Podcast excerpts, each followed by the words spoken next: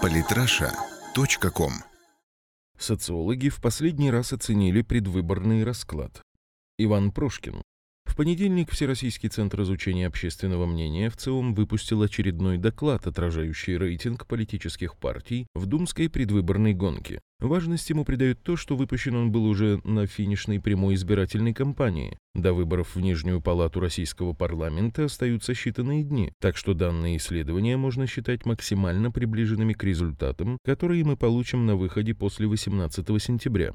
Однако не будем отрицать, последняя неделя думской кампании может преподнести нам немало сюрпризов. В первую очередь борьба развернется за голоса неопределившихся избирателей. По данным социологов, «Единая Россия» не только продолжает лидировать, но и увеличивает популярность. Отмечается, что за последнюю неделю уровень поддержки партии власти перевалил отметку в 41%. На первом месте, опережая КПРФ, которая на прошлых думских выборах заняла второе место, идет ЛДПР. В докладе в ЦИОМ говорится, что за либерал-демократов за неделю до выборов готовы проголосовать 12,6% опрошенных, тогда как еще летом партию Владимира Жириновского поддерживали порядка 11% избирателей. Рейтинги же коммунистов, наоборот, постепенно снижаются. Уровень поддержки красных за последнее время уменьшился до 7,4%, тогда как еще летом им пророчили порядка 10% голосов избирателей. И еще одной партии, которая с большей долей вероятности преодолеет установленный законодательством 5% барьер, значится «Справедливая Россия», рост популярности которой составил 6,3%.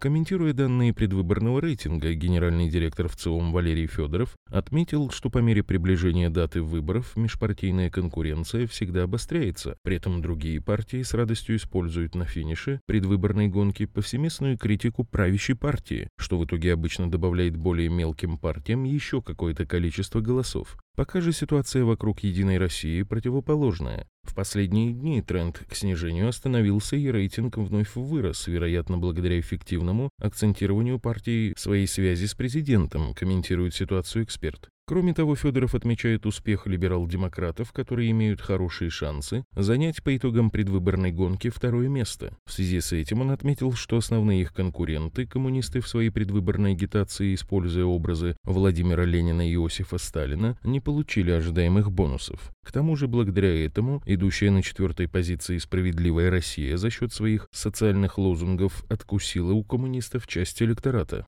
Частично повлияла на уменьшение рейтинга красных также партия пенсионеров России, имеющая самый высокий рейтинг среди всех остальных новичков думской кампании, пользующаяся пока что поддержкой 2,4% опрошенных. Она успешно пустила в ход разного рода социальные лозунги и выдвинула соответствующие инициативы, что ранее считалось вотчиной именно КПРФ. Тем не менее, политологи пока не спешат ставить коммунистов на третье место. Так политтехнолог Олег Матвеичев написал в своем блоге в Life Journal, что КПРФ возьмут порядка 20% голосов, тогда как на третьей позиции окажется ЛДПР с 15% голосов избирателей. По его мнению, в пользу Геннадия Зюганова и его команды играют ностальгия по СССР, социальная незащищенность широких слоев населения, а также популярность некоторых коммунистических вождей. Что касается других партий, «Справедливая Россия» на грани прохождения на пятипроцентный барьер преодолеет, и все. Самые большие шансы преодолеть трехпроцентный барьер есть у партии пенсионеров. Пожилые люди покупаются на это название. Все остальные партии, похоже, будут стремиться, но не преодолеют, заявил эксперт.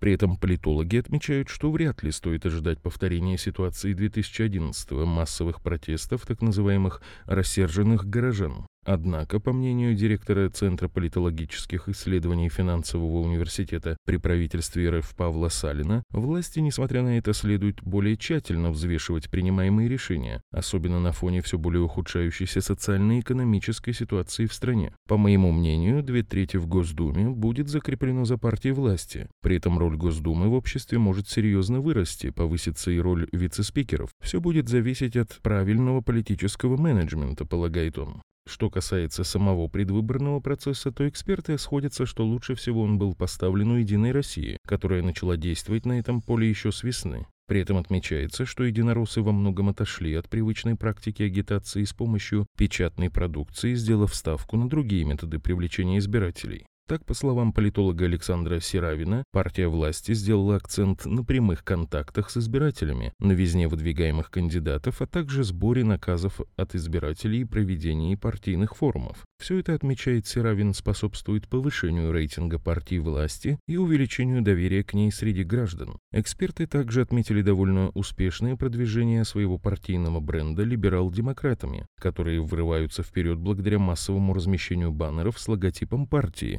которые создают эффект присутствия. Это показывает ее массовость и масштаб, а значит дает неплохие шансы занять второе место в иерархии будущей Думе седьмого созыва. Разочаровала политологов агитация коммунистической партии. Всевозможные билборды с разного рода сексуальными девицами на фоне красного знамени и серпа с молотом, а также надписью вроде «Сила возбуждает», скорее веселят избирателей, чем заставляют их задуматься о том, чтобы отдать голос в пользу Геннадия Зюганова и его соратников. Справедливоросы же, в отличие от «Единой России», наоборот, решили забросать потенциального избирателя всякого рода печатными агитками. И хотя использование незанятых каналов дает свои определенные плоды, «Справедливая Россия» пока что явно не смогла попасть в тренд, как это было на предыдущих выборах. Наконец, в оценках непарламентских партий эксперты и социологи не скрывают свою разочарованность, называя их выступления явно провальными. Они не смогли или не захотели, по их мнению, построить успешную агитационную кампанию, несмотря на то, что государство создало им для этого все необходимые условия. Отсюда и вытекают те низкие показатели поддержки, которые содержатся в исследовании в ЦИОМ.